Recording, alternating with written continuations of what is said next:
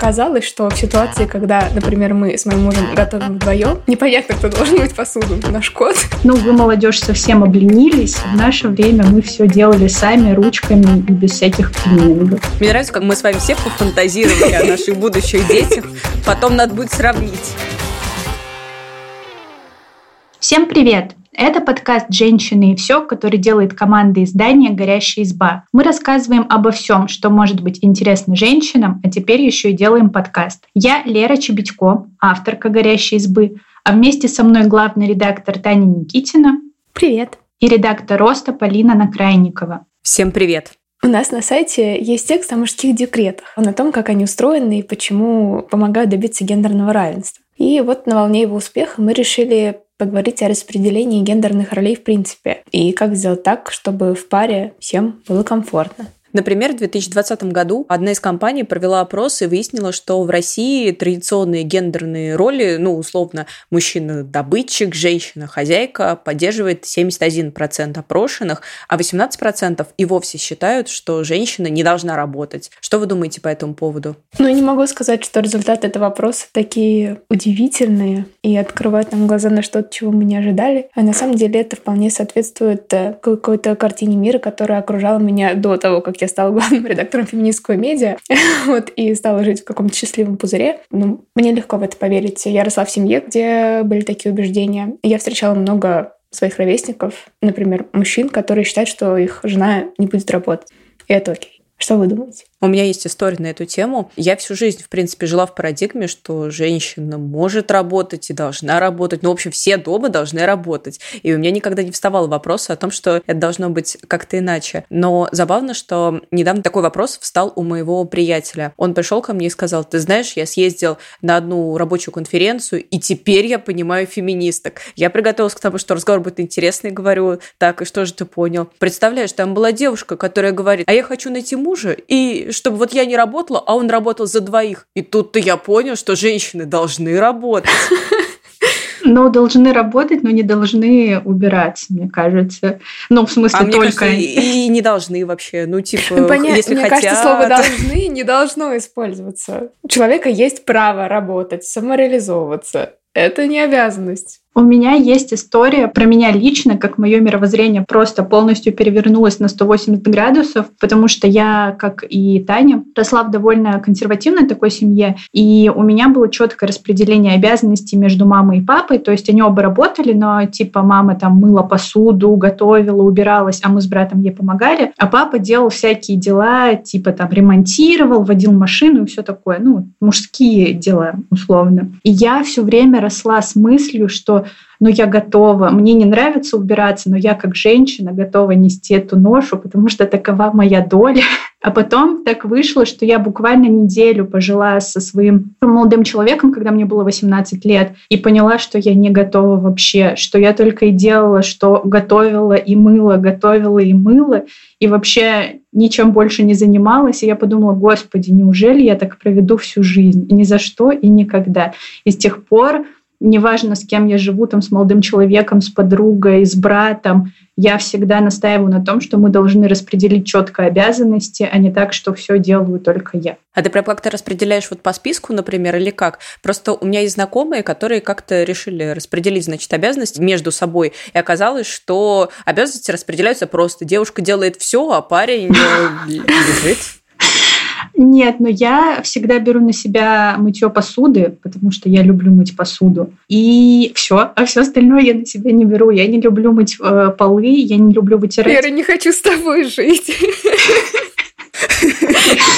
Ну, Справедливости ради скажу, что я еще люблю готовить, но для меня важно, наверное, готовить вдвоем, вместе с кем-то. После этого я могу помыть посуду, а пусть этот человек там моет пол и вытирает пыль. Вот. Строго. У нас э, в семье и среди моих друзей, потому что мы ходим в походы в горы, есть такая присказка-правило, кто готовит, тот не моет посуду. Ну, типа, если ты дежуришь, ты не моешь посуду потом. И дома у нас тоже всегда был такой принцип, но оказалось, что в ситуации, когда, например, мы с моим мужем готовим вдвоем, Непонятно, кто должен мыть посуду. Наш кот. Короче. Вот так и живем в грязи. Вообще в социологии есть такой термин, как гендерный контракт. Это правила, которые регулируют гендерные отношения. Наделяют женщин и мужчин разные работы, ценностями, обязанностями.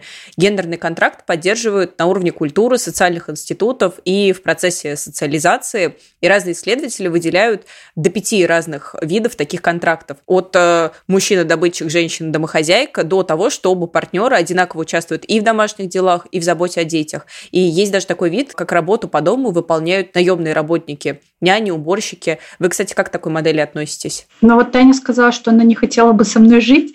Но я думаю, что если бы вдруг... Мы жили вместе. Да, и я бы сказала, я мою посуду, а ты моешь пол. А Таня сказала, я не хочу мыть пол. Я бы сказала, ладно, давай сбрасываться на клининг. Ничего в этом такого нет, мне кажется. У меня есть такие знакомые, они оба очень много работают, и поэтому домашнюю работу по дому они поручают, ну, каким-то там третьим специальным людям. Но мне, честно говоря, эта модель а, субъективно кажется непривычной. Я, в принципе, не люблю, когда у меня дома кто-то что-то делает, и мне довольно важно заниматься им самой. Не потому что я женщина, а потому что я человек, который повернут на своем доме и не любит посторонних людей. А мы пользуемся услугами клининга, и это скорее не то чтобы прям наше осознанное решение, это скорее э, традиция, потому что мы живем в доме, который раньше принадлежал родителям мужа, вот, и он большой. И когда у нас было много сил, мы решили, что мы будем сами его убирать, и это занимало субботу и воскресенье целиком. То есть вот ты начал утром, и вечером ты закончил. Это было, ну, очень трудно. И в результате мы подолгу не убирались, а потом убирались э, всю неделю. И э, поэтому мы снова обратились к помощнице, которая приходила раньше к его родителям, и она помогает нам раз в неделю приходит э, и делает такие штуки, как там мытье полов или протирка пыли. Вот, на самом деле, мне поначалу было очень некомфортно, потому что для моей семьи это, ну, скорее странно. То есть я знаю, что моя мама никогда бы не обратилась к услугам клининга, и это такое, скорее, социально осуждаемый способ уборки в нашей семье. Вот. Но на самом деле я считаю, что этого очень-очень много плюсов. Конечно же, свободное время я сейчас ценю гораздо больше, чем вот э, неловкость от э, чужого человека, который убирается в твоем доме. Особенно если человек постоянный. Но мне кажется, да, что в силу нашего воспитания, возможно, нам непривычно, что кто-то делает за нас домашние дела, но если это, правда, облегчает жизнь и, не знаю, освобождает массу времени, которое ты можешь потратить с пользой, то почему нет?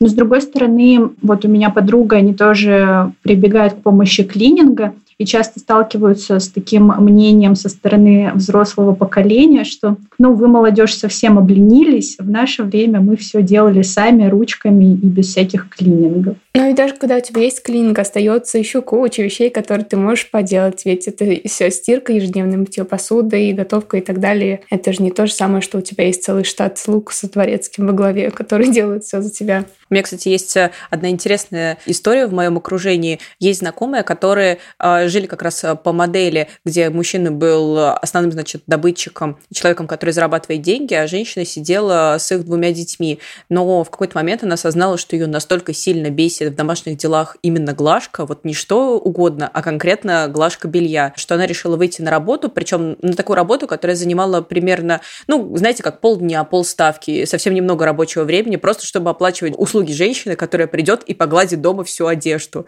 И я, конечно, ее уважаю. Уважаю, уважаю этот подход. Кстати, вот термин «гендерный контракт», о котором ты, Полин, подробно рассказала, вела употребление шведская исследовательница Ивон Хирн. И контракт с традиционными гендерными ролями имеет тоже специальное название, называется «однокарьерная семья». А когда, например, женщины тоже начинают работать или пара стремится к равноправному распределению ролей, то двухкарьерная. И вот благодаря Ивон и другим скандинавским активисткам, которые обратили внимание на такое явление, в Северной Европе общество начало переходить от однокарьерной семьи к двухкарьерной. И, кстати, вот у нас на заре СССР тоже была такая практика, когда государство прям активно поддерживало женщин, создавало условия, чтобы население переходило от однокарьерной к двухкарьерной семье. Но в 30-х годах а, произошли произошел демографический кризис, и государство вновь начало поддерживать э, традиционные роли. И тут возникла такая проблема, что как бы с одной стороны женщина должна посвящать себя детям и хозяйству, но с другой стороны она не может уже уйти с завода, она должна э, работать. И появилась такая модель, которую социологи Анна Тёмкина и Анна э, Роткерх назвали «работающая мать». И мне вот кажется, что такая модель очень актуальна у нас до сих пор.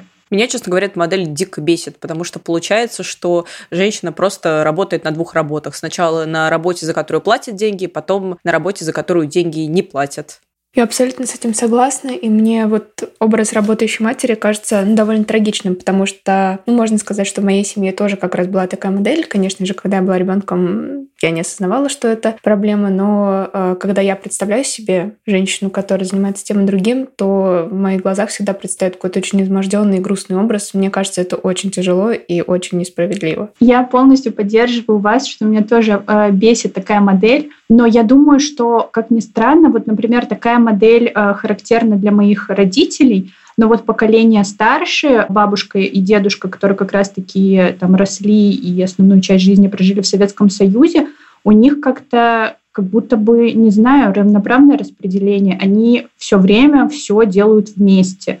Вместе готовят, вместе на даче, вместе занимаются соленьями, вареньями. А мне кажется, это зависит даже не столько от поколения, сколько от правил и отношений внутри конкретной семьи и внутри именно пары даже, я бы сказала, потому что мне довольно сложно представить, что если мне будет сложно на кухне, мой муж не придет мне на помощь и будет просто смотреть и говорить, ну, женская работа, извини, давай-ка там сама. И я думаю, что у многих семей также. А если наоборот, как-то закрепилось то, что обязанности довольно строго распределяются и члены семьи не вмешиваются в обязанности друг друга, то, возможно, там как раз э, будет более более четкая граница. Я с этим согласна, и мне кажется, это на самом деле очень важно помнить, что внутри своих отношений, внутри каждых новых отношений вы можете создать такие условия, которые кажутся вам подходящими. Об этом просто важно договориться где-то в начале, где-то на берегу, потому что даже если в обществе сейчас, современном, в котором вы живете, что-то принято, это не значит, что внутри вашей конкретной семьи обязательно должно работать так. Вот такое распределение обязанностей, когда женщина вынуждена работать и взваливать на себя домашние дела, для этого есть даже целый термин, который называется вторая смена.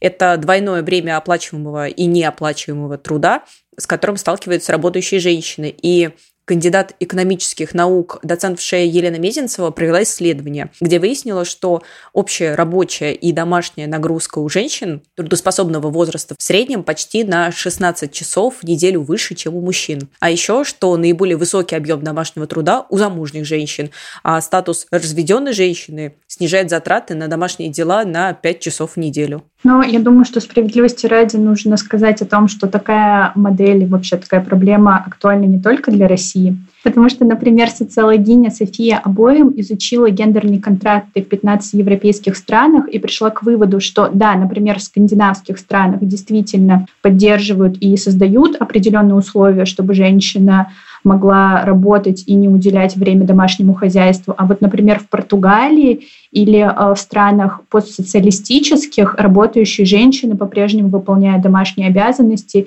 и мужчины в этих странах получают зарплату гораздо больше. Это все на самом деле очень печально. Но мне кажется, что нужно упоминать и о позитивном опыте. Э, например, у нас как-то выходил очень вдохновляющий текст о парах, которые наплевали на гендерные стереотипы и поделили все по-своему. И вот там герои рассказывали очень жизнеутверждающие истории о том, как они распределяют обязанности без привязки к традиционным гендерным стереотипам. К примеру, есть пары, в которых э, женщина работает, а мужчина готовит. Э, есть пары, в которых все делается вместе. На самом деле, так как я писала этот текст, я еще внимательно мониторила комментарии, потому что я всегда мониторю комментарии к своим текстам. Вот, и я помню, что тогда произошел такой раскол э, между нашими читательницами, потому что одни считали, что, ну, вообще мы зря об этом говорим, потому что это то же самое, что сказать, что трава зеленая, а солнце там желтое. Очень, кстати, приятно видеть такие комментарии к такому тексту. Да, а вот другие читательницы, наоборот, писали о том, как же повезло нашим э, героиням и что они нашли таких заботливых и понимающих партнеров. Ой, я как раз присоединяюсь ко второй группе. Более того, я была редактором этого текста, и я увидела, что один из героев – это, а, значит, мой приятель. И после того, как текст вышел, я написала ему со словами «Какой ты молодец! Как я тебя уважаю!» Но мне кажется, что когда мы говорим о распределении роля в паре, очень важно, ну, Таня уже это упоминала, обговорить все на берегу. Ну, то есть распределить обязанности, кто что будет выполнять. И у нас на эту тему тоже есть текст о том, как сделать так, э, распределить роли в паре и не поссориться друг с другом. И вот там первый этап, который выделяет наша экспертка, с которой мы разговаривали, это, конечно, разговор. Это самый важный шаг, что сесть и спокойно, без претензий, обсудить, используя все я-сообщения, о которых мы постоянно говорим, сдерживая эмоции, просто поговорить о том, кто какие обязанности хочет э, или там может на себя взять. Расскажите, а у вас вот э, в парах был какой-то именно разговор с партнером о домашних обязанностях? Не просто, что сегодня я мою тарелки, а ты, а, очевидно, после этого будешь готовить посуду, а именно какой-то разговор, где вы расставляете точки над «и» и распределяете обязанности между собой? Ну, у меня не было. У меня как-то все сразу так складывалось, что, не знаю, я всегда мыла посуду. Вообще даже немного неловко. Мы тут даем советы, как э, договориться на берегу и по-умному вести диалог. Но, если честно, у меня тоже за вот все наши почти 10 лет отношений не было разговора на тему того, как мы будем делить обязанности. У нас изначально действует какое-то такое негласное правило, что ну, тот, у кого есть силы, тот это и делает. Ну, мы оба работаем, примерно одинаковое время в сутках у нас остается. Кто-то освобождается раньше, кто-то позже. Как бы кто первый пришел домой, тот, в общем, ужин готовит. Вот. Э, и так по силам. Вот. Ну, и я еще заметила такую штуку, что кому что более важно и значимо, тот за это обычно отвечает. К примеру, я чаще готовлю, хотя мой муж тоже любит это делать, потому что для меня важно какое-то здоровое питание, и если мы три дня подряд питаемся чипсами, то мой муж очень счастлив, а я, наоборот, начинаю страдать и переживать, что э, нам конец. И поэтому я гораздо чаще там встаю, готовлю завтрак или делаю какую-нибудь кашу, не забываю купить в магазине все для супа, ну, просто потому что мне важно поддерживать какой-то здоровый рацион самой, а поскольку мы идем вместе, то и все вместе. Э, вот. Но если я не буду ничего готовить, ничего страшного не, не случится. В моей жизни разговор о распределении обязанностей произошел буквально недавно, потому что когда мы с мужем, тогда еще не мужем, только съезжались, а, мы, разумеется, никаких обязанностях толком не разговаривали, потому что вообще на тот момент мы слабо представляли, как вести быт. До этого мы оба жили с родителями и не представляли, что вообще надо дома делать, надо ли мыть микроволновку и холодильник. Ну, короче, вопросов было больше, чем ответов. Мы совсем разбирались вместе. Но вот в эти выходные у нас должен произойти переезд. На этот переезд переезд у нас всего лишь, ну, получается, два дня. Вот выходные дни, в понедельник мы уже должны быть переехавшие. И вот тут мы распределили обязанности, потому что я буду убираться в новой квартире, а муж будет перевозить все наши вещи со старой. Вот тут мы все распределили, и более того, а, так как я не могу поучаствовать сразу во всем, то я написала Google Doc с ценными указаниями для мужа по переезду, где лежат все наши вещи, какие магниты надо снять с холодильника. Полин, ты редактор твоей семьи. Да, походу на то.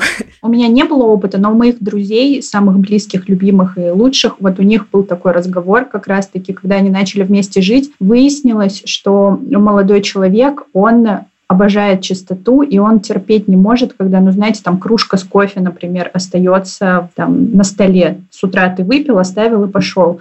И у них вот на этой почве постоянно возникали конфликты, пока в один прекрасный момент они просто не поняли, что надо сесть и обговорить, и в итоге они договорились так, что она, ну, девушка в этих отношениях, вообще не будет трогать ни тряпку, ни, там, не знаю, пыль, ничего. Все это будет заниматься он. И если ему некомфортно, что стоит кружка, он возьмет ее и унесет. Но это не так, что она будет ходить мусорить, а он за ней убирать, конечно. А жаль, было бы заманчиво. Конечно, так себе это и представляю. Если домашние дела еще легко как-то распределить и договориться на счет, то декретный отпуск – это отдельный большой вопрос. И несмотря на то, что Трудовой кодекс РФ позволяет отцу ухаживать за младенцем без потери рабочего места, и согласно опросу портала Superjob, 39% мужчин, состоящих в браке, готовы были бы уйти в такой отпуск, на деле в декрет уходит только 2% отцов. Это по данным Фонда социального страхования. Что вы думаете на этот счет? И доверили вы, бы вы своим партнерам, половинкам декретный отпуск? Не знаю, вообще доверили хорошее слово или нет, потому что в такой ситуации как Конечно, бы... я бы доверила. Мой муж слушает этот подкаст. Не могу ответить иначе. Но не знаю. Но у меня это вообще проявляется, в принципе, и в жизни, не только там в личной, но и в каких-то рабочих делах, что если я что-то хочу делать и что-то под моим контролем, то я должна это все делать сама, и мне очень трудно на кого-то, ну, как это называется слово-то, когда ты распределяешь обязанности между там своими подчиненными. Делегировать. Да, делегировать мне очень сложно, хотя у меня сейчас нет подчиненных, но в принципе. Вот, поэтому не знаю, мне вообще иногда, знаете, кажется, что я буду такой мамой, ну, я надеюсь, я такой не буду, но я вот сейчас даже представляю, что у меня есть ребенок, он где-то один ходит по улицам, и мне становится так страшно, что я не представляю, что я смогу кому-то доверить с ним сидеть и за ним ухаживать. Для меня вопрос декретного отпуска это еще дело какого-то будущего, но я надеюсь, что мы разделим его с моим партнером, потому что, ну, я люблю работать. И мне кажется, выпасть из этого процесса на полноценный декретный отпуск э, это ну, довольно большой удар по твоей профессиональной деятельности, и потом вернуться будет сложно. Вот. И я точно знаю, что я, скорее всего, сойду с ума так долго заниматься только домом и только ребенком, хотя я, наверняка это будет супер офигенно. Вот. Но все равно я уверена, что я захочу работать и что-то делать, участвовать в каких-то проектах, поэтому я искренне надеюсь, что мы это поделим. Как минимум, я думаю, что мы будем это обсуждать как вариант. Мне очень близка твоя позиция в этом вопросе, и когда я думаю о возможном декрете, то с одной стороны, возможно, мне было бы интересно, ну, не знаю, позаниматься домом, ребенком. У меня никогда в жизни не было такого опыта, ну, со студенческой скамьей я работала. Я никогда не сидела дома, никогда не была без работы. Поэтому, может быть, это был бы интересный опыт. С другой стороны, мне действительно кажется, что я так не смогу. И иногда, когда я дома фантазирую, что эх, вот работа достал, но это редко бывает, вот работа достал, вот буду сидеть дома. А, на меня все всегда смотрят и говорят, ну ты же не сможешь. И, в общем-то, они правы, потому что это не типичное для меня состояние. А сидеть дома в декрете – это тем более не отдых, а это довольно тяжелая, на мой взгляд, работа. И поэтому хорошо бы разделять эту тяжелую работу вместе с мужчиной. И хорошо бы, чтобы мужчина брал на себя часть обязанностей, чтобы женщина не потеряла времени и возможности для того, чтобы чтобы развиться в карьере. Да, я поддерживаю Полину, потому что я осознала, что мой предыдущий спич звучит так, как будто я вцеплюсь в своего ребенка и никого к нему не подпущу. Вот, но на самом деле я бы тоже, конечно же, хотела э, распределить полностью обязанности, но я думаю о том, что я все равно где-то в глубине души буду волноваться, как там мой партнер справляется с нашим общим ребенком э, без Конечно, меня. я думаю, это нормально. А думаешь, он не будет волноваться? Ну, как будто бы кажется, что ну ладно, я не буду думать за своего мужа. Посмотрим потом в будущем, как это сложится. Мне нравится, как мы с вами все пофантазировали о наших будущих детях. Потом надо будет сравнить. Да, да. Надеюсь, это сравнение будет в нашу пользу. Но ведь правда, Нельзя забывать, что мужской декретный отпуск – это не только ну, такое дело каждой конкретной семьи. Просто чем чаще мужчины будут брать такой отпуск, тем это упростит э, для женщин профессиональную жизнь и поможет при трудоустройстве. Потому что часто женщинам отказывают при приеме на работу, опасаясь, что они могут уйти в отпуск по уходу за ребенком. Их могут спросить, замужем ли они, есть у них дети, планируют ли они детей, хотя эти вопросы совершенно неэтичны и никак не относятся к их профессиональной деятельности. И мужчины такие вопросы обычно не задают. И если мужчины чаще будут брать подобные отпуска, то, кажется, это очень поможет в борьбе с дискриминацией со стороны работодателей. А, кстати, вот в тексте про мужчин, которые уходили в декрет в Норвегии и в России, наш герой как раз рассказывал, что в Норвегии, где он живет, э, такие вопросы никогда не задают, потому что работодатель знает, что и мужчина, и женщина могут идти в декрет, потому что это прописано в законодательстве. И там у каждого из родителей есть квота, которую они обязаны использовать. Интересно, задают ли там вопрос о детке скоро? Ну, то есть, знаете, просто переформулировать и не привязывать его к гендеру. Было бы замечательно, если бы во всех странах мира ни мужчинам, ни женщинам не задавали вопросы, связанные с детьми, а просто принимали на работу и давали возможность строить прекрасные карьеры. А как вы относитесь к тому, что женщина может полностью содержать семью, а мужчина работать. Как вам кажется, вы бы на себя смогли взять такую ношу? Мне кажется, да, и более того, а, был период, когда я и брала ее, потому что а, мой муж на тот момент находился в поиске работы, а у меня была стабильная работа. И не могу сказать, что это что-то ужасно тяготящее, если вы доверяете друг другу и если вам обоим в этот момент нормас. Я думаю, что я бы тоже, например, смогла. Вот, я в этом ничего такого не вижу. Хотя если бы меня об этом спросили пять лет назад, я бы сказала, нет, ни за что, такого не может быть. Но сейчас я как-то уже думаю о том, что почему бы и нет. Учитывая, если там э, мужчина, ну, партнер находится, вот как Полина сказала, в поиске работы, в поисках себя, а у меня есть возможность там содержать нас обоих какое-то время, то как бы я не против такого распределения обязанностей. Я, наверное, тоже отношусь к этому варианту спокойно, но при этом мне кажется, что тут гораздо важнее, как себя чувствует второй партнер, потому что, мне кажется, именно это чаще становится проблемой, потому что это довольно сильно бьет по самолюбию. И кажется, при этом не так уж и важно, а женщина работает или мужчина. Потому что мне самой ну, довольно дискомфортно при мысли о том, что в какой-то момент я буду полностью зависеть от э, мужа финансово, ну, к примеру, когда я буду вынашивать ребенка. И ну, я думаю, что мне будет с этим ну, немного трудновато. Поэтому я думаю, что здесь ну, прям важно подумать про самолюбие человек, который оказывается в зависимом положении. Мне кажется, здесь важны как раз обе точки зрения, потому что на самом деле комфортно или некомфортно может быть обоим партнерам. У нас э, был текст э, про девушек, которые зарабатывают больше своих партнеров, и одна из героинь этого текста рассказывала о том, что изначально роли в их паре распределялись так, что она была добытчицей, а ее партнерка занималась домом, уютом и всем остальным. Но в какой-то момент, э, значит, близкие друзья решили, э, ну, знаете, как это иногда бывает, открыть глаза на шокирующую правду и сказали... Интервенция. Да-да-да, и сказали, ты что? А она села тебе на шею свесила ножки. И тогда героиня задумалась о том, что, может, она делает что-то неправильно, и буквально вынудила свою девушку пойти на работу.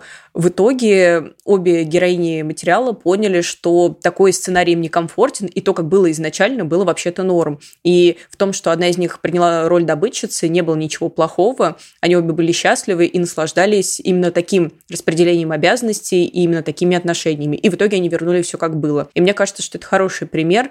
И если вам комфортно, то неважно, что говорят остальные, делайте так, как здорово вам. Мне кажется, это очень хороший пример, который напоминает о том, что роль добытчика — это не значит, что это роль как бы сильного человека в паре.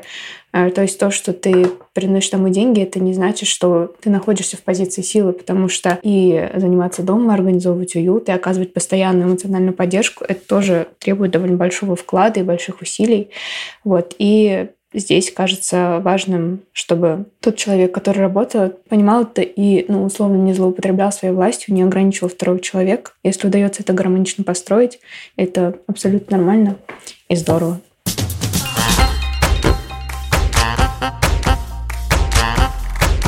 А я напоминаю, что все тексты, которые мы упоминали, будут доступны в описании. Если вам есть что рассказать по теме выпуска, оставляйте свои комментарии в соцсетях. Также подписывайтесь на нас, ставьте лайки и слушайте на всех популярных платформах. Кстати, еще у нас есть подкаст «Горящая изба», в котором мы даем советы на самые разные темы. На него тоже можно подписаться, если вам интересно. Всем пока. Пока-пока. Всем пока.